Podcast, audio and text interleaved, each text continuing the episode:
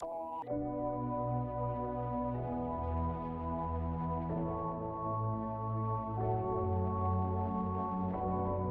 know I got your number, number all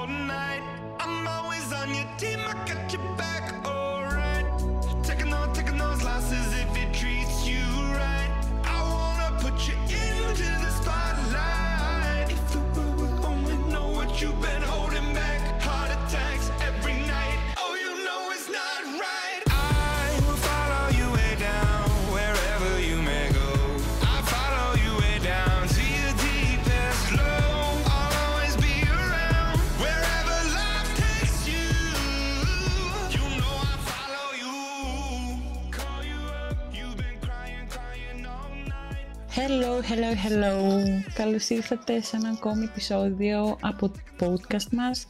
Είμαστε οι ιδιορυθμίες και λέω είμαστε γιατί δεν είμαι μόνη μου. Εγώ είμαι η Στέλλα. Είμαι ο Κώστας. Είμαι ο Αλέξανδρος και δεν είμαι καλά.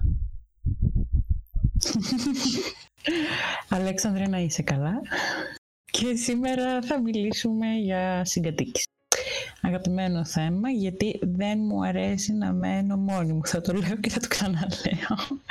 γιατί το έχω καταλάβει για τον εαυτό μου. Ε, σήμερα είναι ένα special επεισόδιο, από αυτά τα special επεισόδια με τους special guests. Ο σημερινός ε, καλεσμένος μας είναι η καλεσμένη μας και είναι η Αυγή. Γεια σου Αυγή. Γεια σας. Τη βλέπω και όλα πολύ γλυκούλα στην κάμερά της. Θες να μας συστηθείς λίγο, Αυγή. Λοιπόν, θα πω λίγα πράγματα για μένα, γιατί είμαι πολύ πολυπράγμων άνθρωπος. Ε, θα πω ότι με λένε Αυγή, προφανώς. Ε, είμαι 20 χρονών. Ε, σπουδάζω εργοθεραπεία. Είμαι από Γιάννενα και μένω Κύπρο. Σπουδάζω στην Κύπρο. Και, και δεν είσαι με τριόφρονα. Είμαι πολύ μετριόφρον, θέλω να πω. εντάξει, εντάξει. Ε, Πίστεψα εγώ προσωπικά. Πάνω στη συγκατοίκηση, έχω τρία χρόνια στην Κύπρο, συγκατοικώ τουλάχιστον τα δυόμιση. Οπότε Έχω καταλάβατε συγκατοικήσει- γιατί που φέραμε σαν καλεσμένη σήμερα. γιατί το κορίτσι είναι απλά expert. ναι, σίγουρα δεν Ωραία, ξέρω ωραία. αν είμαι expert, αλλά έχω αρκετές εμπειρίες. Θα μας πεις, ε, expert, μπράβο, με διόρθωση κιόλας, σωστό. Ε, θα μας πεις πολλές ιστοριούλες στη συνέχεια. Βέβαια και ο Κώστας από εδώ συγκατοικεί, όπως και εγώ, όπως και ο Αλέξανδρος με την οικογένειά του. Γενικά η συγκατοίκηση στις μέρες μας είναι ένα θέμα είναι θέμα, ενώ παλιότερα δεν ήταν τόσο. Δηλαδή, παιδιά που έφευγαν για φοιτητές επέλεγαν να μένουν μόνοι τους. Τώρα όλο και περισσότερο θα επιλέξουν ε, να βρουν παρέα είτε κάποιον άγνωστο είτε κάποιον φίλο που ήδη υπάρχει στην πόλη που θα πάνε να σπουδάσουν για να μοιραστούν ε, έξοδα κτλ. Για πες μας εσύ Κώστα τώρα, μιας και υπάρχει και η καραντίνα, πώς είναι να μένεις λίγο έτσι με γονείς στο σπίτι; Περνάς καλά. Πώς είναι να αγόρι μένεις, μου. πώς είναι να μένεις με γονείς στο σπίτι. Είναι- Νιώθω, νιώθω ότι μπορώ να γράψω κείμενο με αυτό το τίτλο. Ε, Μα γιατί; Ας ξεκινήσω, συγγνώμη που σε διακόπτω, ας ξεκινήσω λέγοντας ότι ε, το να ζεις με τέσσερα διαφορετικά άτομα σε ένα σπίτι, ε, μιλάω διαφορετικοί χαρακτήρες κυρίως, ε, και σχεδόν να μην έχετε και πολλά κοινά, ε, εγώ θα το έλεγα σαν ε, πεδίο μάχης. Γιατί Καλά, ναι. προσπαθείς, προσπαθείς να έχεις τον χώρο σου, να έχεις τον χρόνο σου, να έχεις το πρόγραμμά σου και ε, ενώ προσπαθείς να έχεις όλο αυτό το πρόγραμμα θα το πω και έχουν και άλλοι διαφορετικά προγράμματα, ωράρια, αλλά θέλω ε, να προσπαθείς να κάνεις πράγματα ε, και να μην μπορείς γιατί θα ενοχληθεί ο άλλος και αν σηκώσει λίγο τη φωνούλα σου θα σου πούνε κάτσε λίγο καλά, κάτσε λίγο στη θέση σου. Λοιπόν, αυτό θα στο πούνε αρχικά. Πιστεύω ότι εσένα το κάνουν και λίγο λόγω ηλικία και είναι κακό αυτό όταν γίνεται. Αλλά αυτό που λες πιστεύω ότι υπάρχει γενικότερα στο θέμα συγκατοίκησης. Δηλαδή, ε, θα μας πει και η Αυγή από εδώ πέρα που έχει συγκατοικήσει με φίλους της και όχι με οικογένεια. Ε, αλλά και εγώ που ας πούμε έχω συγκατοικήσει με την αδερφή μου που τη θεωρώ φίλη μου. Δεν θα... Είναι στην οικογένεια, αλλά τη θεωρώ περισσότερο φίλη μου ότι έχω συγκατοικήσει με φίλη μου. Και, στο, και με σχέση μου. Αυτό το θέλω το χώρο μου, το χρόνο μου κτλ. Είναι ένα κομμάτι το οποίο είτε θα σεβαστείς και θα υπάρξει η απαραίτητη επικοινωνία και θα πεις ότι ναι, τώρα θα κάνω εγώ αυτό. Και αυτό γίνεται μόνο όταν μπορείς να έχεις ζωή και έξω από το σπίτι. Έτσι. Όταν και οι δύο είστε ε, άνεργοι, δεν μπορείτε λόγω καραντίνας ξέρω εγώ, να βγείτε, ε, πιστεύω ότι τότε γίνονται χειρότερα τα πράγματα. Ε, αλλά αυτό γίνεται γενικότερα. Δεν πιστεύω ότι φταίει το ότι είσαι με την οικογένειά σου και ότι είσαι έφηβος ας πούμε. Έτσι δεν είναι να βγει. Λοιπόν, Δηλαδή, Ε, νομίζω το μεγαλύτερο πρόβλημα επικοινωνίας το είχα όταν συγκατοικούσα με μια άγνωστη. Στο πρώτο έτος ε, έτυχε να συγκατοικήσω με μια άγνωστη που μας έβαλε το πανεπιστήμιο να συγκατοικήσουμε μαζί. Εντάξει, ευτυχώς για μένα το σπίτι ήταν αρκετά μεγάλο. Ήμασταν δύο άτομα σε ένα σπίτι με δύο μπάνια, τρία υπνοδωμάτια.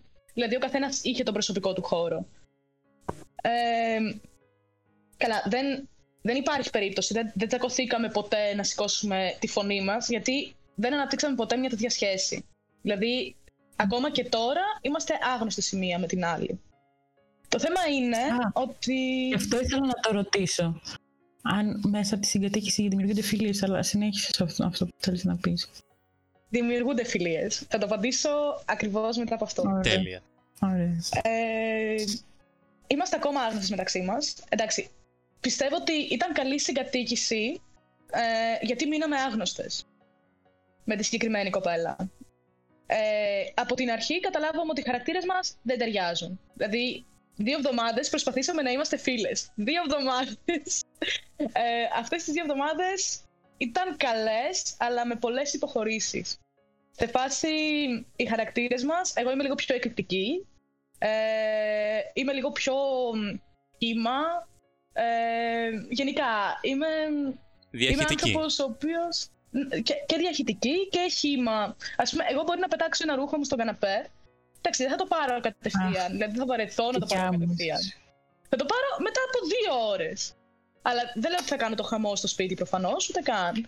Ε, απλά αυτή ήθελε, αν αφήσει το ρούχο μου στον καναπέ, δεν θέλει να το δει στον καναπέ. Ρε φίλε, δεν γίνεται αυτό. Αντικειμενικά. Γι' Δεν αυτό, γίνεται. α, έτσι. Γι' αυτό πιστεύω ότι υπάρχει χημεία ακόμη και στη συγκατοίκηση, φίλοι. Ναι. Για κάτι τέτοια πράγματα. Ε, δηλαδή, ε, εγώ θα προτιμώ. Τώρα συγκατοικώ με έναν φίλο μου, τον Νικόλα. Τον Νικόλα τον ξέρω, για... τον ξέρω 1,5 χρόνο. Το ξέρουμε και εμείς Είναι τον και αυτός Νικόλα. λίγο χήμα. Το ξέρετε κι εσείς τον Νικόλα, είναι πολύ γλυκό παιδί. ε, είναι και αυτός σαν εμένα. Είναι χήμα, διαχειτικό. Θα κάνει το χαμό του στο σπίτι, αλλά θα το μαζέψουμε. Δηλαδή, το σπίτι το μαζεύουμε τουλάχιστον τρεις φορές την εβδομάδα. Δηλαδή, έχουμε, δεν έχουμε Έτσι. πρόγραμμα ξεκάθαρο, απλά το κάνουμε ασυναίσθητα. Ε, θεωρώ ότι σε ένα σπίτι πρέπει να υπάρχει και λίγος χαμός.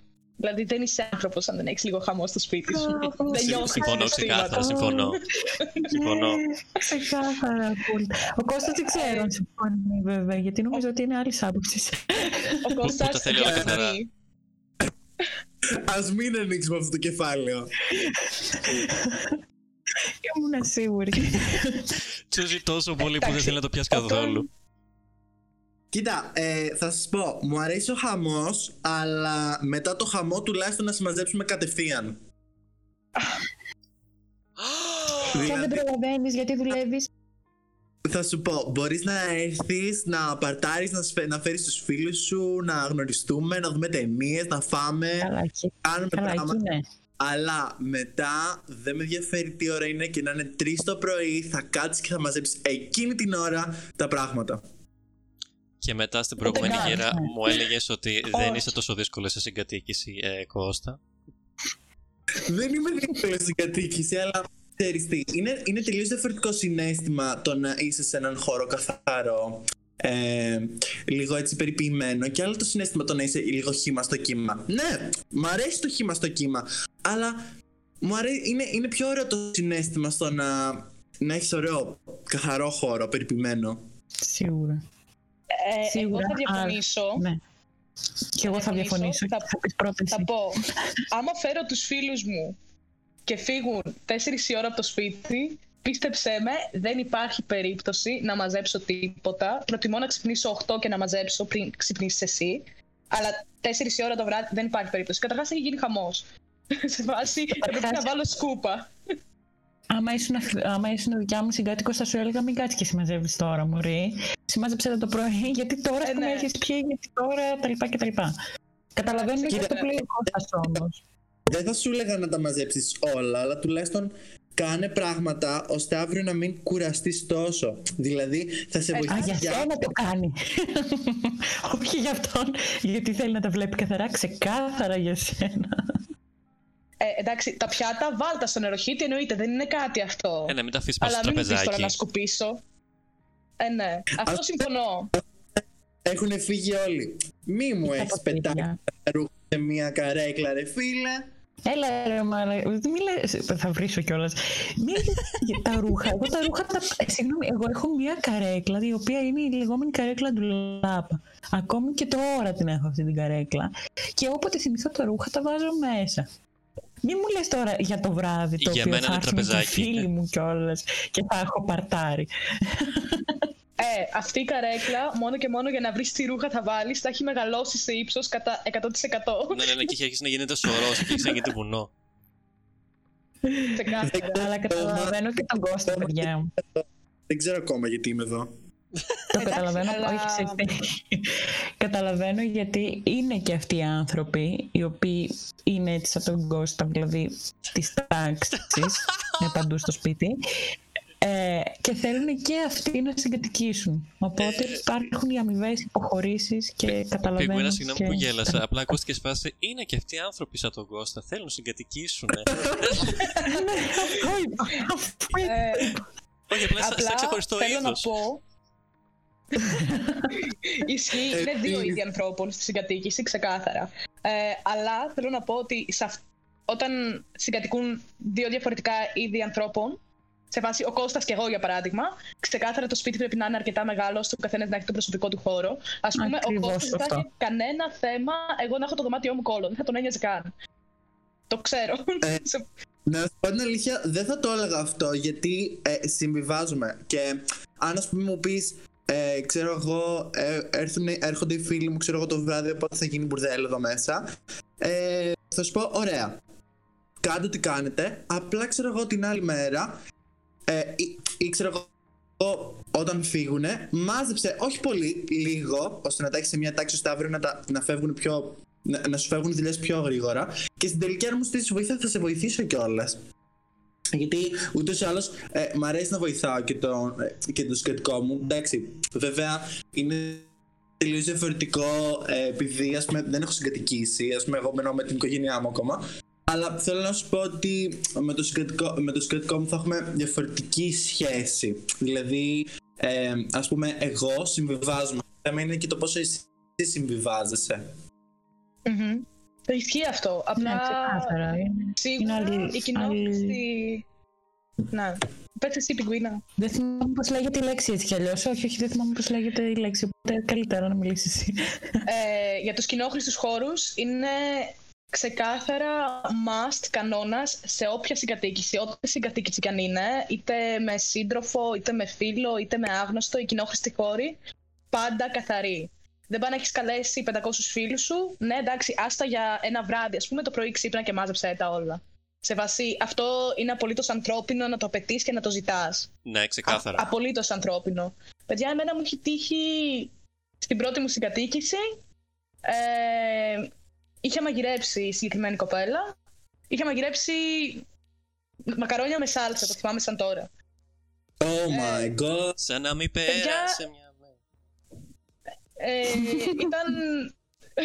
Νομίζω βλέπετε τη φάτσα μου αυτή τη στιγμή. Μπορείτε ναι. Φαίνεται, φαίνεται η Εμ. απέθεια ήδη πριν ξεκινήσει καν να πεις την ιστορία. Ήταν τρεις εβδομάδες αυτή η κατσαρόλα έξω από το ψυγείο. Είχε πιάσει Έλα, ρε, νύχτα. εσύ. Ωραία, μαλάκα, Και- όχι. Και στο τέλος δεν τα καθάρισε καν αυτή. Σε φάση δέχομαι ότι λείπεις από το σπίτι, οκ, πας μένεις στο αγόρι σου. Εντάξει, απολύτως κατανοητό. Αλλά μη μου έρθεις να πάρεις ρούχα και αφήνεις την κατσαρόλα έτσι. Σε φάση... Παίρνεις την κατσαρόλα, παίρνεις την κατσαρόλα και, και της κάνεις Να σου πω, θα σου φέρω, καφέ, θα σου φέρω καπέλο, τράβα πλύν' τηνα. Ε, Είμαι λίγο πιο χαοτικιά, απλά θα της το Ναι, έκανα στο ήταν κεφάλι μου και θα αυτός κοιμότανε. Ε, εγώ είχα σκεφτεί να τη βάλω στο δωμάτιό της και πάνω να την αφήσω να μυρίζει μέσα στο δωμάτιό της μέχρι να γυρίσει. Ναι, Αλλά ναι. αποφάσισα να την πλύνω γιατί. Εντάξει. Είσαι καλός άνθρωπος. Εγώ την είχα πληρώσει εγώ αυτή την κατσαρόλα. Οπότε ναι, αποφάσισα να την Έτσι, πλύνω ε. και να, να την καθαρίσω με ξύδι, με καυτό νερό, με ό,τι μπορεί να φανταστεί ο κόσμος για να μην πάθω τίποτα. Έτσι συγκατοικούσε ένας, ε, το αγόρι μου συγκατοικούσε με έναν φίλο του. Εκτός του ότι για κάποιο λόγο του έπαιρνε που και που πράγματα. Δεν ξέρω για ποιο λόγο. Και μετά αρνιόταν κιόλας ότι τα πήρε, ενώ τα βλέπαμε ξεκάθαρα στη βιβλιοθήκη του, ας πούμε.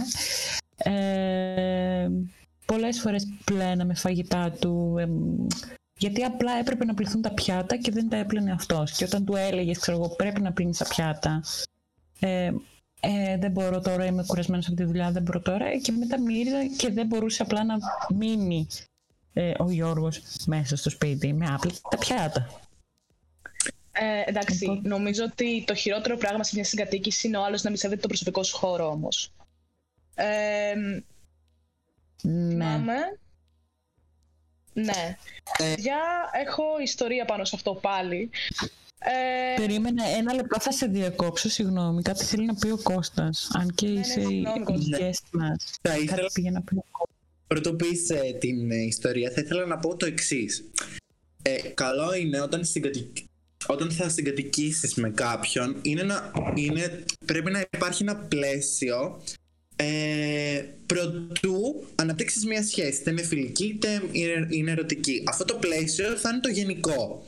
Τώρα, όταν αρχίσεις και γνωρίζεις τον άλλον και έχεις μια σχέση φιλική είτε ερωτική, ε, όλο αυτό το πλαίσιο γνωρίζεις ότι θα αλλάξει. Το θέμα είναι ότι εφόσον έχεις αναπτύξει αυτή τη σχέση, θα πρέπει να μπουν καινούργιοι κανόνες ώστε να μην ενοχληθεί, ε, ενοχληθεί το άλλο άτομο και αρχίζει μετά να σου χτυπάει ότι ξέρεις κάτι, στο παρελθόν δεν μου πλύνεις τα πιάτα. Ε, ξέρω εγώ πιο παλιά όταν δεν σε είχα γνωρίσει έτσι, δεν ήσουν έτσι, ήσουν αλλιώς. Δεν ξέρω αν με καταλαβαίνετε. Και πάλι εξαρτάται πάρα πολύ από την επικοινωνία που έχεις με τον άλλον άνθρωπο και τη χημεία που έχεις με τον άλλον άνθρωπο. Εγώ θα συνεχίσω να επιμένω στη χημεία. Γιατί Ναι. με τη σχέση μου που συγκατοικήσαμε, παιδιά, ήταν λες και ήταν να συγκατοικήσουμε από, λες και ξέρω εγώ από πάντα συγκατοικούσαμε και ξέραμε τι έπρεπε να κάνουμε ο καθένας μέσα στο σπίτι και ξέραμε πώς έπρεπε να συμπεριφερθούμε. Για- Δηλαδή, πολύ σωστή επικοινωνία και αυτό που λες ότι πρέπει να βάλεις ένα, ε, υπάρχει ένα άλλο πλαίσιο και τα λοιπά και όταν γίνεται η σχέση αλλιώς και πρέπει να αλλάξει μετά στη συγκατοίκηση ε, δεν άλλαξε ποτέ δεν άλλαξε τίποτα απολύτως. Απλά καταλαβαίνόμασταν χωρίς να πρέπει να εξηγήσουμε πολλά πράγματα Ε, θα συμφωνήσω αυτό με την επικοινωνία και με τη χημεία. Ε, γιατί αυτή τη στιγμή εγώ συγκατοικώ με τον Νικόλα, νομίζω το είπαμε ήδη. Ε, με τον Νικόλα δεν έχει χρειαστεί ποτέ να κάτσουμε να συζητήσουμε ποιες δουλειές θα κάνει ποιος. Από τη στιγμή που συγκατοικούμε, ξέρει ότι θα πλύνει τα πιάτα, θα πλώσω τα ρούχα, θα βάλω πλυντήριο. Ξέρει ότι Μπράβο. ε, μπορεί να σκουπίσει αυτό, θα σφουγγαρίσω εγώ. Δηλαδή, έχουμε πάρα πολύ τέτοια, τέτοια επικοινωνία που δεν χρειάζεται να πούμε πράγματα. Αυτή είναι η Δηλαδή- απόλυτη επικοινωνία. Ναι.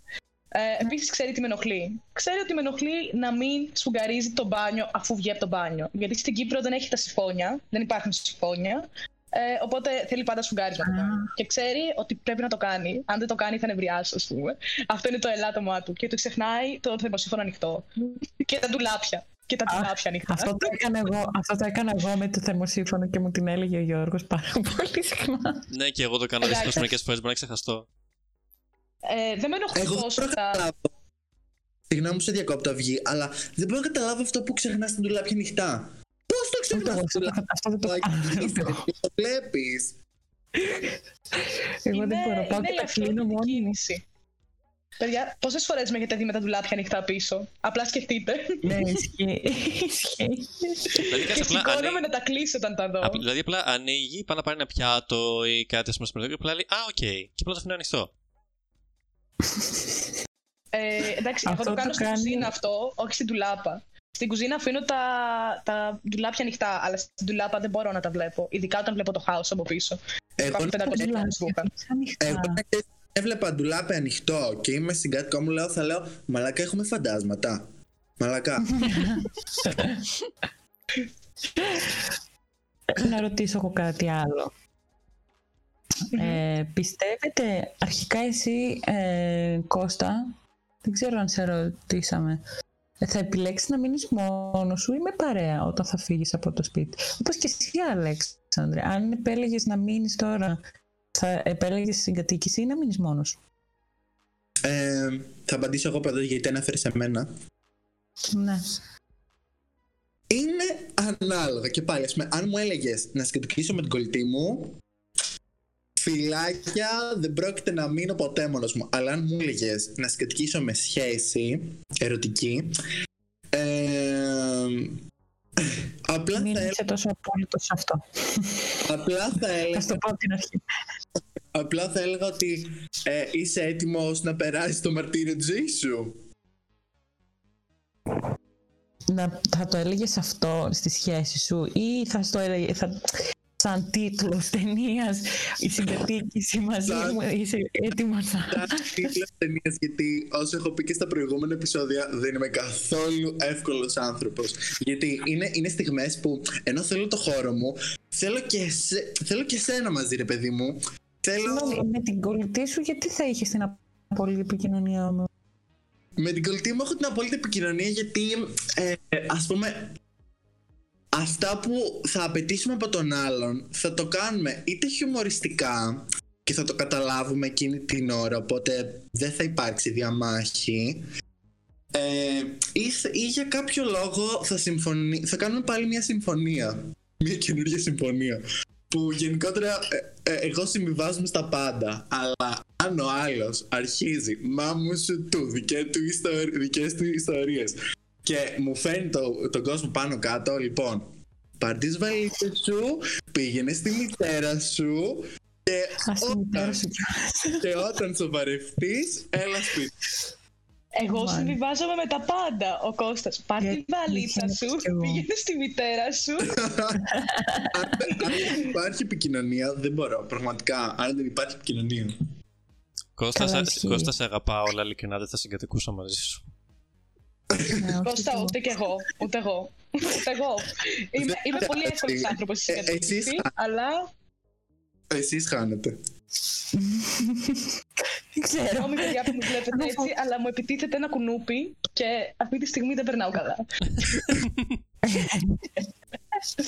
Εγώ φοβάμαι ότι εμείς θα χάναμε το κεφάλι μας άμα συγκατοικούσαμε μαζί σου. Νομίζω Δεν ξέρω, με ναι. τον Άλεξ ή με τη Στέλλα θα συγκατοικούσα πολύ καλά. το Όντως, πιστεύω αυτό. τέλεια. Ναι. Η αλήθεια είναι πως είμαι και εγώ πολύ βολική σαν χαρακτήρας σε συγκατοίκηση πάρα πολύ.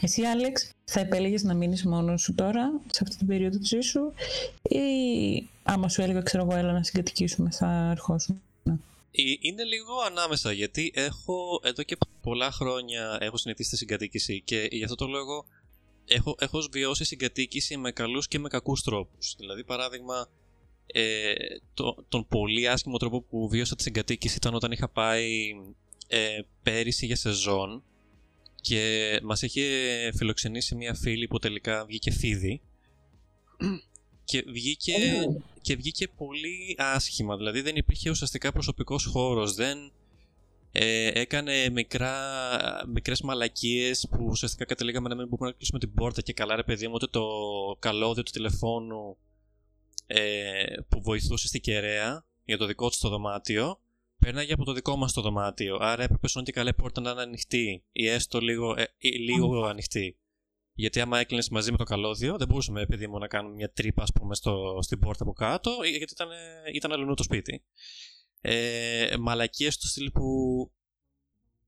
Ε, ας πούμε, για κάποιο λόγο το, το, το σαλόνι ήταν διαχωρισμένο. Αυτό, ας πούμε, είναι μια κακιά συγκατοίκηση. Άλλες συγκατοίκησεις που έχω βιώσει, που είναι οικογένειας, που έχω συνηθίσει, ας πούμε, να υπάρχουν μισές δουλειές, να υπάρχει όλο αυτό. Το έχω συνηθίσει. Αλλά ε, δεν μπορώ τόσο πολύ τη μοναξιά.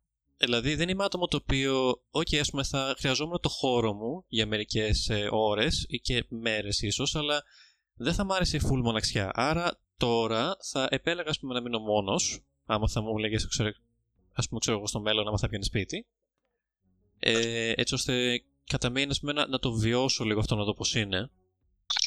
Ε, αλλά από την άλλη, δεν θα ήθελα να είμαι σώνει και καλά μόνος. Θα ήθελα, ας πούμε, το σπίτι μου να έχω την παρέα μου και, και τους φίλους μου και να ξέρουν ότι ξέρεις τι, είναι ανοιχτό το σπίτι για να έρθετε να αράξουμε. Αλλά από την άλλη, ας πούμε. Ακριβώς. Αυτό γενικά ισχύει με το ε, τι, τι είδους άνθρωπος είσαι. Εσύ, σαν κοινωνική πεταλούδα, δεν θα μπορούσες να είσαι τελείως μόνος ποτέ. Ναι, δεν μπορώ. Ε, δηλαδή. Τι; Θα συμφωνήσω απόλυτα. Ούτε εγώ μπορώ να είμαι τελείως μόνη μου. Αν και θα ήθελα να μείνω μόνη μου ξανά. Μμ. Δηλαδή, αυτό, Ε. ακρι... αυτό ακριβώς. Εγώ να πω ότι ε, απολαμβάνω τη μοναξιά γιατί ε, η μοναξιά Μπράβο. I wonder why. απολαμβάνω τη μοναξιά γιατί μου έχει διδάξει πολλά πράγματα όπως ε, τα, Η αλήθεια είναι τα όρια μου το, στην τελική και ποιος θα ασχοληθεί αν θα μου στείλει κάποιος μήνυμα αν θα δι- ενδιαφερθεί πως είναι η μέρα μου δηλαδή θεωρώ ότι η μοναξιά με έχει κάνει αρχικά να, να, μη- να δημιουργήσω γιατί όταν είμαι μόνος μου μπορεί ας πούμε να κάθομαι στο σαλόνι και να κοιτάω το ταβάνι ναι είναι, είναι creepy, είναι ηλίθιο, είναι χαζό είναι βαρετό είναι Ε, καθό- οκ, δεν καθόλου, αλλά οκ. Πείτε το όπως θέλετε, αλλά εκεί που μπορεί να μου έρθει μια ιδέα και να σκέφτομαι οτιδήποτε, μπορεί ξαφνικά να έρθει έτσι ένα, μια ιδέα, ένα, ένα τσακ, που το λέω εγώ, και να πω, wow, βρήκα τη λύση σε κάτι ή βρήκα μια τρομερή ιδέα ας πούμε, για φωτογράφηση ή για ένα concept ή πώς θα μπορούσα να δημιουργήσω κάτι, να φτιάξω μια συλλογή, κάτι, ρε παιδί μου. Ή... Αλλά να σου πω την αλήθεια. Θαυμάζω λίγο τους ανθρώπους που μπορούν και μένουν μόνοι τους. Θα σου πω, ε, έχω, έχω το κλασικό ρητό ότι όταν μένεις μόνος σου ε, μαθαίνεις και τον εαυτό σου. Ακριβώς. Οπότε θεωρώ ότι είναι, είναι ένα challenge για σένα που καλό είναι, θα, που καλό είναι ότι όλοι πρέπει μας να το, να το just go for it. Ναι, γι' αυτό είπα ότι θέλω να, το να μείνω μόνος μόνο και μόνο για να δω πώς είναι. Επί- Για να, αυτό δηλαδή βρίσκεις τον εαυτό σου. Σιγά σιγά και βρίσκεις- Η αλήθεια Ναι. είναι πως και πάλι το να μείνεις μόνος σου δεν σημαίνει απαραίτητα ότι θα βρεις τον εαυτό σου. Θεωρώ. Δηλαδή. Αυγή θέλεις να μιλήσεις. Ναι. Ναι. Ούτως ή άλλως θα σου θα δίνω το λόγο μετά. Ε, θέλω να πω ότι έχω μείνει και μόνη μου, έχω συγκατοικήσει. Ε, το να μένεις μόνος σου είναι απαραίτητο. Είναι απαραίτητο ειδικά σε αυτές τις ηλικίες που βρισκόμαστε. Γιατί αν δεν μείνεις μόνος με τον εαυτό σου, ακριβώς αυτό που είπε ο Κώστας, δεν πρόκειται να μάθεις ποτέ τον εαυτό σου. Γιατί το να ζεις μόνος με τον εαυτό σου σε κάνει να συμβιβάζεσαι και να καταλαβαίνεις τα θέλω σου. Το να είσαι συνεχόμενα με παρέα, για παράδειγμα αυτό που ζω εγώ τα τελευταία χρόνια, ε, είναι σαν να μην έχεις την δυνατότητα να εξερευνήσεις τον εσωτερικό σου κόσμο όσο άνετα θα μπορούσες να τον εξερευνήσεις μόνος σου. Δηλαδή, ναι, μεν μαθαίνεις τα όρια που έχεις με τους άλλους, αλλά δύσκολα θα μάθεις τα όρια που έχεις με τον εαυτό σου. Ή μπορεί να καταλάβεις ότι οι συμβασμοί που κάνεις δεν σε εξυπηρετούν εσένα ή δεν σου ταιριάζουν εσ- εσένα. Οπότε μερικές φορές πρέπει να μένεις και μόνος σου. Βασικά, πάντα πρέπει να μένεις και μόνος σου για κάποιο χρονικό διάστημα. Εγώ αυτό έχω καταλάβει. Δηλαδή, οι έξι μήνες που έμεινα Αυτό μόνο θα μου μην ήταν μπορείς. ό,τι καλύτερο. Ναι, αν δεν μπορείς, αναγκαστικά. Ε, θέλω να πω κάτι. Ρίχτω. Ναι, πες Ε, να ρωτήσεις το κάτι την αυγή. Ναι, ωραία. Ε, θέλω να πω ότι και το να, να είσαι με άλλους, συγκατοικείς με άλλους, δεν σημαίνει ότι δεν αισθάνεσαι και μόνος σου κάποιες φορές. Προφανώς. Ναι, εννοείται. Δηλαδή υπάρχουν, Δηλαδή μια ε, ξέρω, φίλους μου που ουσιαστικά είναι κανονικά με, τους, με την οικογένειά τους, αλλά νιώθουν τόσο μόνοι. Το έχω Παρόλα- νιώσει πολύ στην καραντίνα αυτό. Και αυτό πιστεύω ότι είναι λίγο πιο θλιβερό. Α, σε αυτό να κάνω μια μικρή παρένθεση και μετά να δώσω την μπάλα στην αυγή, γιατί τη βλέπω ότι γυρνάνε τα γρανάζια με στο κεφάλι σου όταν δαγκώνει το κατοχύλο της. Ναι, ισχύει. ε, αυτό το πράγμα το είχα βιώσει αρκετά ε, όταν και εγώ ήμουν κλειστό και θυμάμαι ότι ουσιαστικά είχα μόνο δύο χώρους δικούς μου μέσα στο σπίτι. Δηλαδή είχα το δωμάτιο το οποίο και αυτό το είχα φτιάξει σαν δικό μου και το γραφείο που απλά άραζα συνέχεια. Και συνειδητοποίησα ότι όταν ας πούμε κλεινόμαστε μέσα, στο, μέσα στη μοναξιά μας ουσιαστικά είναι σαν να κάνεις ένα zoom out και συνειδητοποιείς ότι ο χώρος ο οποίος κάθεσαι ή υπάρχεις σου είναι ξένος. Δηλαδή, ε, και γυρνάμε πίσω στο όταν συγκατοικείς ή όταν ζεις κάπου, ουσιαστικά υπάρχει ο χώρος του καθενός. Άρα, όταν νιώθεις αυτή τη μοναξιά, είτε ζεις με συγκάτοικους, είτε ζεις με οικογένεια, είναι γιατί, ε, ας πούμε, κατεβαίνεις κάτω στο σαλόνι, π.χ., και συνειδητοποιείς ότι δεν υπάρχει ο χώρος σου, δεν υπάρχουν πράγματα τα οποία ξέρεις ότι είναι τα σου. Δηλαδή, δεν σημαίνει πως σε ένα καναπέ θα κάθεσαι μόνο εσύ. Αλλά ξέρεις ότι ουσιαστικά είναι μέσα στην εμβέληξη. Ότι ξέρεις, ότι εδώ πέρα κάθομαι και θα ράξουμε την παρέα μου. Ε, και ξαφνικά δεν υπάρχει αυτό. Για το δωμάτιό σου, ας πούμε, δηλαδή δεν είναι όπως το θέλεις, ή δεν το έχεις φτιάξει όπως θέλεις, ή δεν, ή δεν είναι ζεστό, απλά είναι ένα κρεβάτι το οποίο κοιμάσαι και ξυπνάς και λες: Ω Θεέ μου, ξέρω εγώ, ζω μίζερα. Ε, υπάρχει αυτή η μοναξιά. Ακόμα και αν μπορεί να υπάρχεις και με άλλα άτομα γύρω. Mm. Ισχύει. Και όχι μόνο στη συγκατοίκηση με οικογένεια και συγκατοίκηση και με σύντροφο.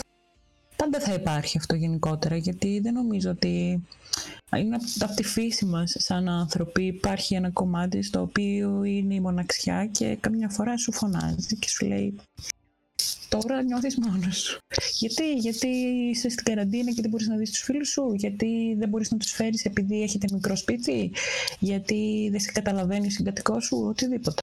Όπως λέει και η Άννα Βύση, καλύτερα μόνη και το έχω διαλέξει. Fashion icons. Για πες Αυγή. Εγώ... Θέλεις να τοποθετηθείς ή θες να σου πω κάτι; Θέλω να σε ρωτήσω Θέλω... τόση ώρα. Ρώτα με, ρώτα με, ρώτα με. Όχι, τοποθετήσου και θα σε ρωτήσω μετά. Λοιπόν, Γιατί σε βλέπω ότι τόση ώρα θες να μιλήσεις. Ναι, δεν ξέρω ακριβώς αν θέλω να εκφράσω αυτό που σκέφτομαι και αν θα το εκφράσω σωστά, αλλά θα το επικοινωνήσω Εδώ πέρα είμαστε ξεκάθαρα ομοία. Αυγή, πες αυτό που θέλεις.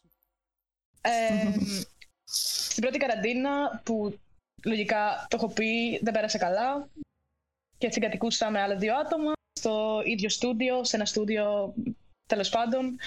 Ε, η μοναξιά χτυπάει την πόρτα ακόμα και αν είσαι με άλλα δύο άτομα σε ένα σπίτι 30 τετραγωνικά. Η μοναξιά θα σου χτυπήσει την πόρτα όταν χρειάζεται να σε βρει. Και όταν σε βρει, δεν έχει σημασία το να περιτριγυρίζεσαι από 15.000 άτομα. Θα σε βρει και θα σε χτυπήσει. Και άμα σε χτυπήσει και περιτριγυρίζεσαι από άτομα, νομίζω ότι είναι η χειρότερη μοναξιά. Γιατί ο άλλος δεν το καταλαβαίνει, δεν πρόκειται να σε καταλάβει. Και είναι, είναι φυσιολογικό να μην σε καταλάβει, ειδικά όταν είναι υποστηρικτικό το περιβάλλον και ακόμα σου χτυπάει την πόρτα. Ε, θα έρθουν στιγμές στη ζωή μας που θα είμαστε με άτομα μπορεί να είναι εκεί για μας, μπορεί και εμείς να είμαστε εκεί για αυτούς, αλλά αν εσύ δεν είσαι καλά με τον εαυτό σου, αν εσύ δεν είσαι καλά με τις συνθήκες τις οποίες ζεις και αν η ζωή σου φέρει τα πάνω κάτω, δεν έχει σημασία. Καμία. Μέχρι να τα βρεις με τον εαυτό σου. Εγώ... Αυτό ήταν το καλύτερο μάθημα της ζωής μου που πήρα αυτό το χρόνο.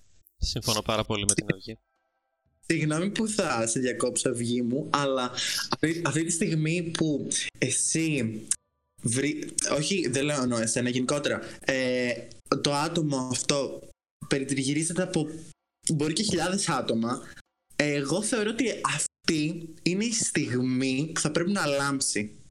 Να, το, να πει ρε φίλε, και επειδή είμαι μόνος και τι; Θα, και επειδή είμαι μόνος, ναι ρε φίλε, γουστάρω να είμαι μόνος και αγαπάω τον εαυτό μου γιατί είμαι σεξι. Είμαι... Αυτό είναι διαφορετικό Κώστα. Διαφορετική μοναξιά. Ε, είναι διαφορετική μοναξιά. Εκεί έχεις δίκιο ότι πρέπει να σκεφτείς, αν και πάλι δεν θα σκεφτείς έτσι. Αυτό που λέει η Αυγή είναι εντελώς διαφορετικό. Και δεν έχει να κάνει πάντα με το self-love. Δεν σημαίνει ότι επειδή ε, νιώθεις τη μοναξιά εκείνη τη στιγμή δεν, έχει, δεν αγαπάς τον εαυτό σου. είναι απλά γιατί εκείνη τη στιγμή, ούτε εγώ, εγώ δεν μπορώ να το εξηγήσω, είναι απλά γιατί εκείνη τη στιγμή νιώθεις μόνος. Ε, Εγώ λατρεύω τα ξέρω. άτομα με τα οποία συγκριτικό Αλλά- αυτή τη στιγμή. Η Ε, μαμά μου και η αδερφή μου είναι οι καλύτερε μου. Συγγνώμη, θα, θα μιλήσεις. Η μαμά μου και η αδερφή μου είναι οι καλύτερες μου φίλες και από του καλύτερου συγκατοίκους που έχω. Αν και μπορεί να μαλώνουμε με την αδερφή μου. Αλλά έχουν, έχω περάσει πολλές μέρες που ένιωθα απλά μόνη μου μέσα στο σπίτι. Και είμαστε τρία άτομα. Ε, Τέσσερα μαζί το σκύλο μου. Είναι κάτι εντελώς διαφορετικό. Και πάλι δύσκολα θα το πεις αυτό που λες εσύ. Το Σας- να είσαι μόνος σου, το να επιλέγεις να μένεις μόνος σου είναι όντως μια επιλογή και είναι από τις πιο γαμάτες γιατί μπορείς να αντιμετωπίσεις τον εαυτό σου και μπράβο σε όποιον το κάνει. Ε, και σε και εγώ το έχω κάνει και μπράβο μου που το πέρασα και αυτό. Ε, αλλά είναι άλλο το ένα και άλλο το άλλο, Μμ. θεωρώ. ε, Είναι... Δεν ξέρω, επειδή έχω βιώσει ε, τη μοναξιά που εντάξει παρόλο που ήταν και η δική μου ας πούμε, στο σπίτι έχω βιώσει αυτή τη μοναξιά και είναι, είναι αυτή η αδρεναλίνη που σκάει στον εγκέφαλό μου δεν ξέρω πες το αντίδραση οργανισμού πες το εγκέφαλο δεν ξέρω πες το ό,τι θες μου σκάει αυτή η αδρεναλίνη και ξαφνικά κάθομαι στο γραφείο μου και λέω αυτό πρέπει να αλλάξει αυτό δεν είσαι εσύ οπότε Κάτσε κάτω, πάρε ένα χαρτί ή γράψε το σημείο στο κινητό σου και βάλε σκοπούς. Βάλε προτεραιότητες. Βάλε το εγώ σου. Ε, αλλά πρόσεξε, όχι στο να γίνεις εγωιστής. Μπράβο, να- ναι, αυτό πρέπει να κάνεις. Α, στο να αλλάξεις την καθημερινότητά σου, στο να μην νιώθεις πια μόνος. Θα συμφωνήσω απόλυτα, αλλά αυτό είναι ένα στάδιο το οποίο έρχεται όταν αισθάνεσαι ότι θέλεις να αλλάξεις τη μοναξιά. Γιατί μερικές φορές γινόμαστε τόσο άνετοι με αυτή τη μοναξιά που γίνεται η καθημερινότητά μας. Και Oh. εκεί, Ε, that's the trap. Αυτό είναι η παγίδα. αυτό, αυτό είναι μεγάλη παγίδα. και όταν, και όταν μπεις σε αυτή τη Συγγνώμη που παγίδα, γέλασα. και όταν Ναι. μπεις σε αυτή τη παγίδα, το να το αλλάξεις θέλει τεράστια εσωτερική δύναμη.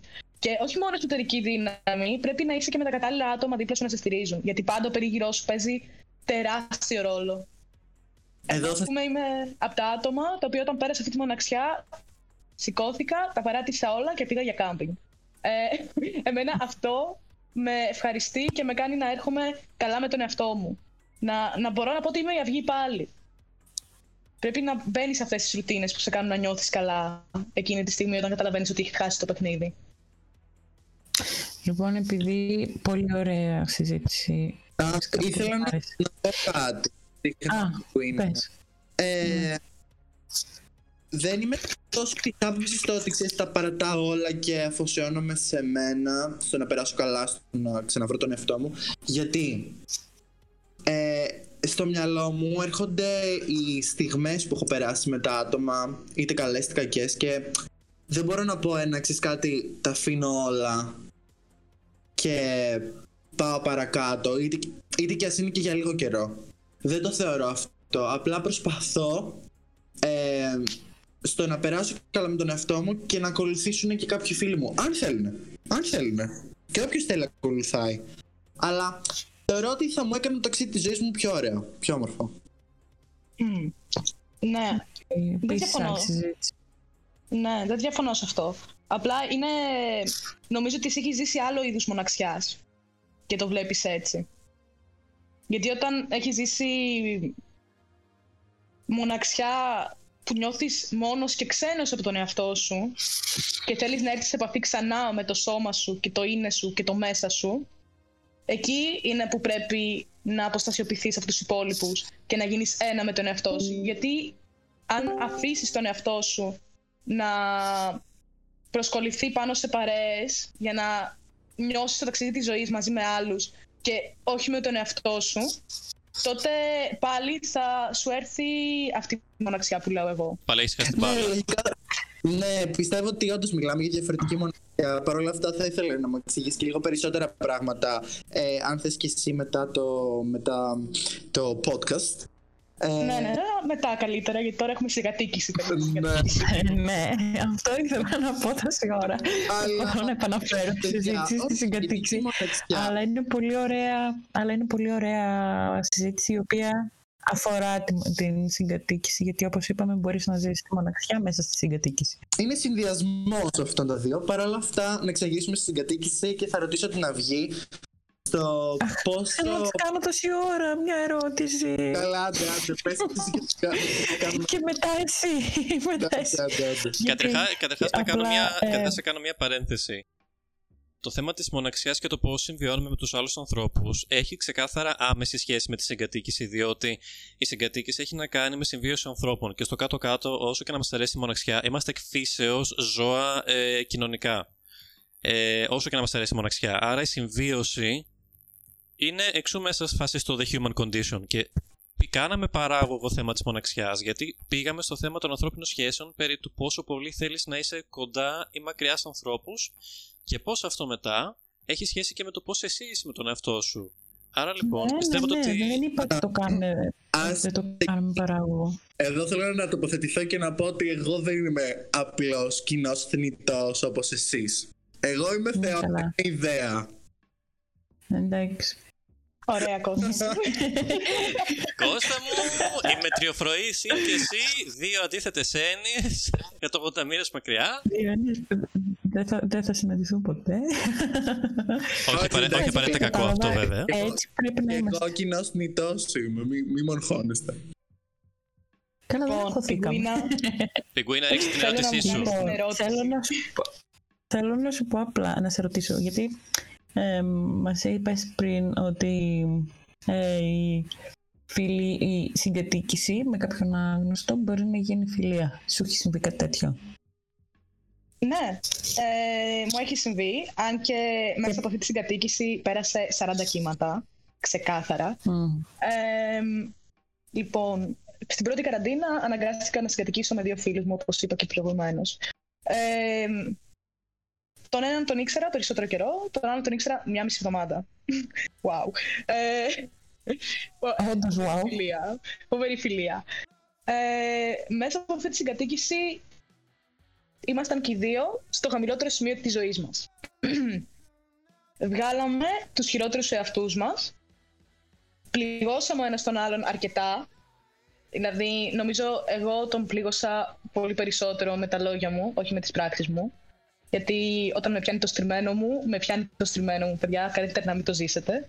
Ε, και πληγωθήκαμε αρκετά.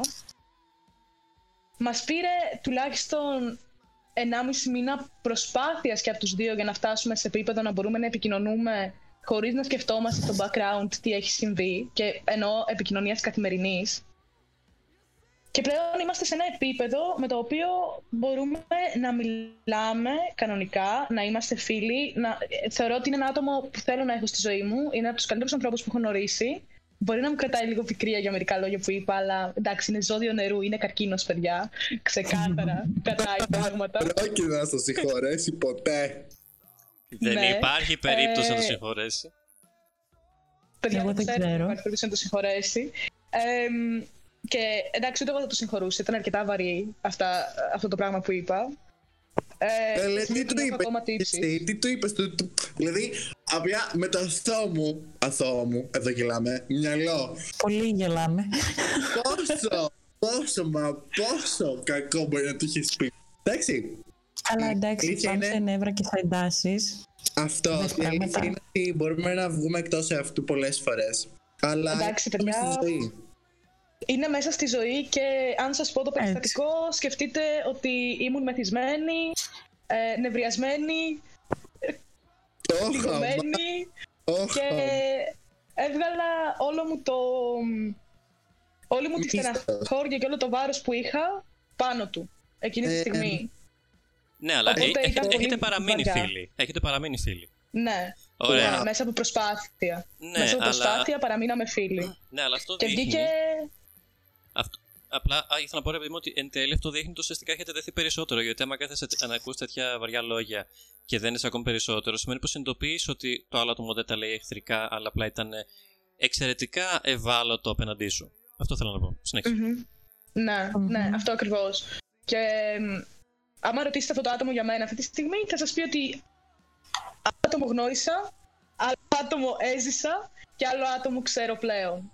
Γιατί μέσα σε ένα χρόνο αλλάζουν όλα πάρα πολύ. Και μου το έχει αποδείξει η Πάρα ζωή καθημερινά, μου το αποδεικνύει η ζωή. Γιατί βλέπω τον εαυτό μου και βλέπω την εξέλιξη που έχω μέρα με τη μέρα. Και νομίζω ότι είναι κάτι που πρέπει να κάνουμε όλοι και να καταλαβαίνουμε. Γιατί όσο μεγαλύτερη επαφή έχεις με σένα, τόσο καλύτερα καταλαβαίνεις τα πράγματα που αλλάζουν γύρω σου και τον τρόπο που αλλάζεις κι εσύ. Και τόσο πιο εύκολα μπορείς να μανατζάρει και τις σχέσεις που έχεις με τους ανθρώπους. Γιατί αν κατανοείς τον εαυτό σου, κατανοείς και τους άλλους καλύτερα. Και πρέπει και οι απέναντί σου βέβαια να έχουν αυτή τη στάση που έχεις και εσύ, γιατί αλλιώς δεν υπάρχει επικοινωνία. Δηλαδή, δεν γίνεται με έναν άνθρωπο που δεν καταλαβαίνει τι είναι και δεν καταλαβαίνει ποιος είσαι να είστε φίλοι προφανώς. Ε, αλλά ναι, μέσα από της συγκατοίκηση έχω, έχω βγάλει και φιλίες. Έχω βγάλει και φιλίες και έχουν δυναμώσει και οι φιλίες μου. Με τον Νικόλα η Αυτό φιλία μου θα- έχει δυναμώσει πάρα πολύ. Και συνεχίζει και δυναμώνει. Τέλειο. Όπως και εμένα η σχέση μου είχε δυναμώσει αρκετά με την ε, συγκατοίκηση. Ενώ δεν το περιμέναμε, κανένας από τους δύο. Είχε δυναμώσει αρκετά. Ε, Κώστα, τι θέλεις να ρωτήσεις την Αυγή, γιατί τώρα είμαι περίεργη. Θεωρείς ότι η συγκατοίκηση είναι ένα εύκολο πράγμα; Όχι. Παιδιά, η συγκατοίκηση είναι από τα δυσκολότερα πράγματα. Ε, αν και παίζει ρόλο και στου Ξεκάθαρα. ανθρώπους. Παίζει ρόλο και στους Όχι, ανθρώπους. ξεκάθαρα. Ε, Ναι. Είναι Ε. ξεκάθαρα με τους ανθρώπους τους οποίους θα διαλέξεις να συγκατοικήσεις. Αυτό ακριβώς. Ε, με τον Νικόλα η συγκατοίκηση είναι εύκολη. Με τη Μαργαρίτα που είχα τον πρώτο χρόνο η συγκατοίκηση δεν ήταν εύκολη. Δεν υπήρχε επικοινωνία. Ήμασταν δύο ξένοι σε ένα σπίτι και συνεχίσαμε να είμαστε ξένοι για έναν ολόκληρο χρόνο. Ε, και επικοινων... δεν υπήρχε επικοινωνία σε επίπεδο γυρνούσε Ελλάδα, άφηνε τον κόμενό της σπίτι, χωρίς να μου το πει. Έβγαινε από το δωμάτιο με το βρακί και το σουτιέν, ας πούμε, και τύχαινε τον κόμενό της. Και εντάξει, αυτά είναι καλό να μην συμβαίνουν. Ε, αλλά σκεφτείτε λίγο σε πώς, πόση λίγη επικοινωνία είχαμε. Ε, Που για μένα. Εντάξει, αυτό είναι μια βασικό να το καφρίλα- λες. Θα πέταγα μια καφρίλα τώρα, αλλά δεν θα την πετάξω. γιατί είναι αρκετά πονηρή. Ε, θέλω να την ακούσω Καφρίλα, τώρα. ήθελες. Ε, Νι- Αν ε, την πω Κώστα, μετά, θα την πω Κώστα, μετά. Κώστα, πρέπει να την πεις, έλα. Αχ, δεν μπορώ ρε παιδιά, με βάζετε σε δύσκολη θέση. Ε, Ε, τώρα να σου πρέ- πω, να σου πω, είμαστε οι δύο ρυθμίες εδώ πέρα, δεν είμαστε PG-13. Πες το εκεί πέρα, δεν έχουμε το ισουρού. Λέει αυγή, λέει αυγή και την ξέρω εγώ έβγαινε από το δωμάτιο με, με το σουτιάν και με το βρακί και ήταν και εγκόμενος και λέει και μας εγώ «Εμ, αυτό είναι καλό, μπορείτε να κάνετε τρίο ξέρω εγώ. Ήμουν σίγουρη ότι είναι κάτι τέτοιο, αλλά τι βλέπεις την Αυγή, Να- πώς θα να- να τη σημειώσουμε- βράει. Να σημειώσουμε ότι η Τεύγη μόλις έκανε ένα εύμα εμετού στην αντίθεση. Ε, εμετός ξεκάθαρα. Αλλά δεν είστε Κώστας οπότε το αφήνω αυτό. Ε, πίστεψέ με, αν ήσουν στη θέση μου με αυτά τα δύο άτομα, ούτε να τα βλέπεις μπροστά σου. Καταρχάς, δεν θέλω να πω κάτι, δεν θέλω να γίνω κακιά, αλλά εγώ με κάγκουρες Αλλά θα γίνω. δεν κάνω κάτι. Α, κατάλαβα, το, το, το, toxic trade. Ε, όχι toxic trait, απλά τελείως διαφορετικοί άνθρωποι που πίστεψέ με, το να ακούσεις τον άλλο να κάνει σεξ για 5 λεπτά και να τελειώνει, μ, δεν είναι ωραίο. Αχ, Ω, φίλε. Την καμπανάκι, Δε- η μάχη άρχισε. Ελπίζω να μην το δουν ποτέ, αλήθεια. Ε, για όσα άτομα ακούν το podcast και κάνουν σεξ μόνο για 5 λεπτά, this is not for you, we're actually φάση, κα- κάνουμε, σατυρίζουμε λίγο μερικά πραγματάκια, Είναι chill, κρίμα. Chill. ε, αλλά δεν προσπαθούμε να σας κάνουμε να νιώσετε άσχημα, απλά προσωπικά μας, ας πούμε, μας αρέσει λίγο περισσότερο. Εντάξει, Ναι, παιδιά, ένας έχει το χρόνο του. Ακριβώς. Άμα συμβιβάζεστε οι δυο σας με τα 5 λεπτά, είμαστε OK εμείς. Καλό είναι να περνάτε καλά. Δεν θα την πιάσουμε αυτή τη συζήτηση τώρα. Τώρα αυτό είναι και στην συγκατοίκηση. Κάντε τα οπότε 5 καλό λεπτά να είναι μετρήσουν. Ναι. λοιπόν, δεν θα πιάσουμε αυτή τη συζήτηση τώρα. Σε άλλη. Ε, σε άλλη φάση θα σε ξανακαλέσουμε αυγή να πούμε για αυτό το πράγμα. ε, τι, τι έλεγες όμως, έλεγες κάτι άλλο. Ε, λέγαμε για το αν είναι η συγκατοίκηση εύκολο πράγμα. Μπράβο. Και θα ακολουθήσω εδώ την άλλη ερώτηση. Αν ε, χρειάζεται οριμότητα για να συγκατοικήσεις με κάποιον. Δηλαδή, όχι να, ξε, να πας, ξέρω, ξέρω εγώ, να περάσεις φοιτητής και να ξεκινήσεις τα 18 σου απευθείας να συγκατοικήσεις είναι διαφορετικό με το να συγκατοικήσεις τα 20 κάτι σου ας πούμε, που θα έχεις οριμάσει, θα έχεις γνωρίσει κάποιον ή είναι το ίδιο; Ε, κοίτα, νομίζω ότι η συγκατοίκηση ως συγκατοίκηση θέλει μια οριμότητα, έτσι. Αλλά και πάλι πιστεύω ότι είναι στα δύο άτομα ή στα τρία άτομα, ως άτομα συγκατοικείται. Ε, πρέπει να είσαι στο ίδιο μήκος κύματος. Πιστεύω.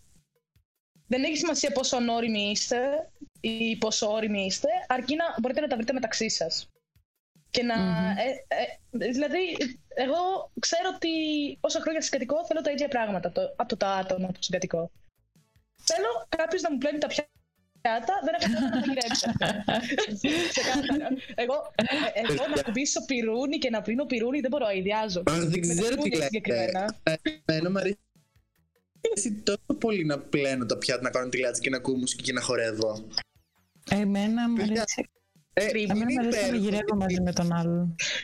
Υπάρχουν Υπάρχουν ε... φορές που απλά ξέρω εγώ μπορεί να είμαι μόνος στο σπίτι, να είμαι γυμνός και απλά να πλένω τα πιάτα. Όχι. Λοιπόν, εγώ πιάτα δεν ακουμπάω. Το έχω κάνει. Ε, εντάξει, όταν μένω μόνη μου, εννοείται πως τα πλένω τα πιάτα μου, δεν τρώω από χαρτοπετσέτες. αλλά. ε, αλλά αν συγκατοικώ, ξέρω, είναι κανόνας που βάζω. Βάλε με να κάνω ό,τι δουλειά θέλεις. Αρκεί να μην πλύνω τα πιάτα. Είναι, είναι το μόνο πράγμα που λέω, ας πούμε. Δεν αντέχω να πλύνω τα πιάτα. Με, με ιδιάζει. Είναι, είναι το τικ μου. Ε, αλλά για, να, για συγκατοίκηση πρέπει να είστε στο ίδιο μήκος κύματος, δεν έχει σημασία η οριμότητα. Ναι, πρέπει να είσαι αρκετά όριμος ώστε, ώστε, να σκέφτεσαι ότι κάτι, μένεις με ένα άλλο άτομο που δεν είναι η οικογένειά σου. Ε, πρέπει να σέβεσαι τους κανόνες, χρειάζεσαι ναι, αυτή την οριμότητα τη χρειάζεσαι. Αλλά από εκεί και πέρα νομίζω ότι αν τα βρίσκεις με το άλλο άτομο θα είναι πολύ πιο εύκολη η συγκατοίκηση. Και θα είναι πολύ πιο εύκολη γιατί έχετε την επικοινωνία. Δηλαδή είναι όλα θέμα επικοινωνίας και όχι τόσο οριμότητα, πιστεύω. Είναι και οριμότητα να σέβεσαι τους κανόνες πάντα. Σε mm-hmm. αυτό το κομμάτι να προσθέσω κιόλας ότι τουλάχιστον ένα πράγμα το οποίο έχω αλλάξει το τελευταίο καιρό είναι ότι ήμουν αρκετά υποχωρητικός στην, ε, στη συγκατοίκηση και είχε αρχίσει να φτάνει στα νεύρα μου αυτό το πράγμα. Άρα, μέσα στην οριμότητα ε, υπάρχει και το να σέβεσαι το άλλο άτομο και να μπορείς να υπάρχει μια επικοινωνία, αλλά να σέβεσαι λίγο και τον αυτό σου για να μην. ουσιαστικά να υπάρχει μια ε, αναλογία, μια ισορροπία ξεκάθαρα. Ε, γιατί το, το να σέβεσαι συνέχεια το άλλο άτομο. Ξέρεις, OK, ε, κοιμάσαι τώρα, ή OK, διαβάζεις τώρα, ή OK, ας πούμε, να μαγειρέψουμε μαζί. Ξέρω εγώ, θα φτιάξουμε το δικό σου φαγητό, αλλά σιγά σιγά ουσιαστικά καταλήγει να γαμά τον αυτό σου. Συμφωνώ απόλυτα, Άλεξ. Ε, απόλυτα. Άρα... Πες, Αλέξανδρε, πες και θα Απλά αυτό. Μία συμβουλή γενικότερα προς όλα τα άτομα τα οποία ακούν το podcast και, και σκέφτονται στην κατοίκηση. Ε, σκεφτείτε το ότι, OK, σεβαστείτε το άλλο άτομο, αλλά σεβαστείτε και τον εαυτό σας. Γιατί θα φτάσει, θα φτάσει να σας εκνευρίζει και δεν θα ξέρετε γιατί θα, γιατί θα έχετε νεύρα. Ναι. Επίσης, υπάρχει περίπτωση το άλλο άτομο να μην σκέφτεται τόσο εσάς όσο εσείς σκέφτεστε. Εσείς το άλλο άτομο, ναι. Δηλαδή πρέπει να βάζετε και εσείς τα δικά σας όρια. Πρέπει να σέβεστε τον άλλον, αλλά να σέβεστε και τον εαυτό σας πάνω απ' όλα. Εγώ να, εδώ κάπου να πω ότι μου αρέσουν και τα όρια, αλλά μου αρέσει αυτό και το τη στιγμή, ας πούμε, ξέρω εγώ να έχει πάει βράδυ, να βλέπετε και δύο ταινία, ξέρω εγώ, και απλά να έχει μείνει λάτζα και να είσαι σε φάση. Λοιπόν, τη λάτζα, εσύ εγώ. Ε, εντάξει, Πέτρα μου λείπει ψαλίδι χαρτί και όποιος θα νικήσει, πάμε για λάτζα. Αυτό το βλέπεις μόνο στις ταινίες Κώστα μου, θέλω να σου πω. Όχι, δεν θα μου άρεσε. θέλω, θέλω να πω ότι χθες, ε, εγώ χθες μαγείρεψα και είχα κάνει ένα ωραίο κοτόπουλο στο φούρνο με ριζάκι και είχε μείνει το ταψί έξω, τα πιάτα έξω, γιατί έφαγα και εγώ και ο Νικόλας. Οπότε καταλαβαίνετε. και εγώ πεινάω εδώ μεταξύ, δεν έχω φάει τίποτα σήμερα. Άκυρο. Ε, οπότε καταλαβαίνετε ότι γινόταν ένα χάος στη μικρή κουζίνα που έχω. Ε, και μπαίνει ο Νικόλας μέσα, συναισθηματικά φορτισμένος. Παιδιά, το πρώτο πράγμα που έκανε, έπιασε να αρχίζει να, να πλένει τα πιάτα. Εννοείται πως εκείνη τη στιγμή εγώ λόγω του connection που έχω με τον Νικόλα, ε, άρχισα να συμμαζεύω το σπίτι. Και καταλήξαμε μέσα από αυτή τη φόρτιση και αυτόν τον ορθοντισμό του Νικόλα, να κάτσουμε να, να, να φτιάξουμε όλο το σπίτι, ξέρω εγώ. Συμβαίνουν και αυτά τα αυθόρμητα, αρκεί να μπορείς να είσαι καλά με το άλλο άτομο και να είσαι στο ίδιο μήκος κύματος. Με τη Μαργαρίτα αυτό δεν θα γινόταν ποτέ, παιδιά. Αν έμπαινε στο σπίτι συνήθως, θα μου σε πάθει το πατιό μου. Άρα, ιδανικά χαρακτηριστικά μιας ε, συγκατοίκησης είναι χημεία, επικοινωνία ε, και να σου πλένει τα πιάτα κάποιος αυγή. Ε, κοιτά, θα λέγα κι άλλα, αλλά δεν είναι αυτός ο σκοπός του podcast. Όχι, ναι, αυτά Άστε, για άλλη ώρα. Παιδιά, εγώ να πω, να πω ότι μια συγκατοίκηση βοηθάει πάρα πολύ και στον οικονομικό τομέα. Τύπου μισά αυτά. Ναι, είτε ναι, ναι. σούπερ μάρκετ, μισά, ιδεή, το νερό. Όλα αυτά. Προφανώς. Ε, ήταν ένας ήταν αλφαβασικός λόγος για τον οποίο συγκατοίκησα με το αγόρι μου. Δεν ήταν γιατί θα κάναμε το επόμενο βήμα. Ήταν γιατί. Γιατί βολεύει. Έπρεπε να μοιραστούμε. Να... Ναι, γιατί κρίμα να μένουμε σε διαφορετικά σπίτια αφού είμαι συνέχεια ας πούμε, στο δικό του ή είναι συνέχεια στο δικό μου. Οπότε ξεκάθαρα πιστεύω ότι έχουν αυξηθεί τα άτομα τα οποία επιλέγουν τη συγκατοίκηση λόγω ε, της οικονομικής κατάστασης που επικρατεί στη χώρα και γενικότερα. Βασικά γενικότερα και στο εξωτερικό η συγκατοίκηση είναι πολύ συχνό φαινόμενο. Ναι, και δηλαδή, σε φοιτητές. Ναι, ναι, δηλαδή, αυτό, δηλαδή σε φοιτητές είναι πολύ πρα... συχνό απλά να πάνε να συγκατοικήσει. Ναι, ναι, ναι. Οι αιστείες. Ε, να σας πω με βάση αυτό γιατί το έχω ψάξει λίγο στο εξωτερικό ε, ενώ είναι πολύ φτηνά ας πούμε τα ρούχα ε, γενικότερα τα προϊόντα δεν θα πω για σούπερ μάρκετ γιατί σούπερ μάρκετ έχω ακούσει ότι είναι αρκετά ακριβά ας πούμε στην Αμερική ε, αυτό, ε. αυτό που ξέρω είναι ότι τα ενίκια είναι, είναι ακριβά είναι, είναι ακριβά δηλαδή αν έλεγα εγώ και με το καλημέρα πάω να μείνω μόνος μου Αμερική. Δεν θα το έκανα ποτέ. Γιατί η δουλειά δεν πες μου. Πες ότι η δουλειά μου δίνει 1500 ναι, και, και ένα χιλιάρικο θα είναι το μηνιάτικο. Πρώτο. Το ενίκιο κάνει 1300. Όχι.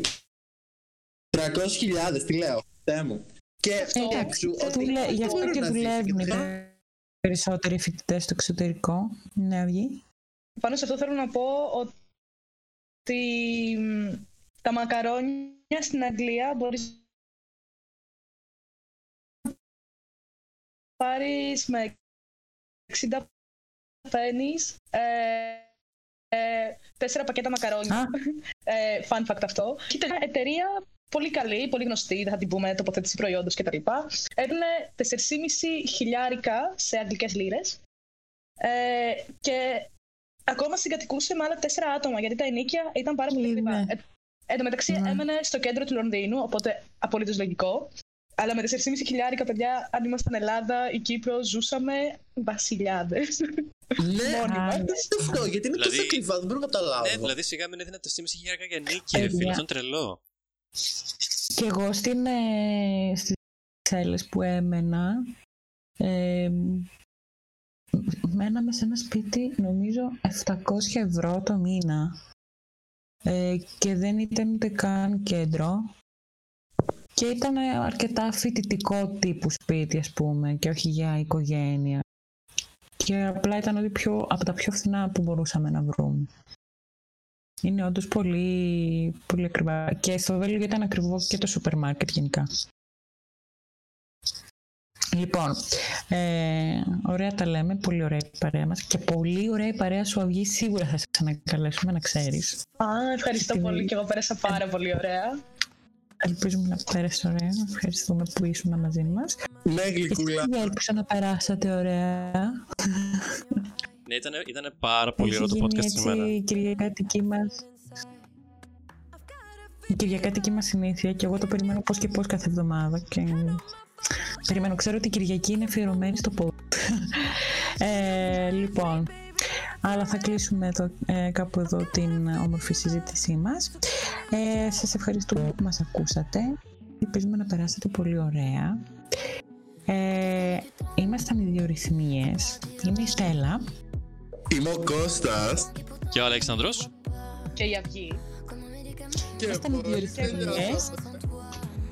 Και μόλις τελειώσαμε. Τελείωσα κι εγώ μόνη μου. Ευχαριστούμε πολύ.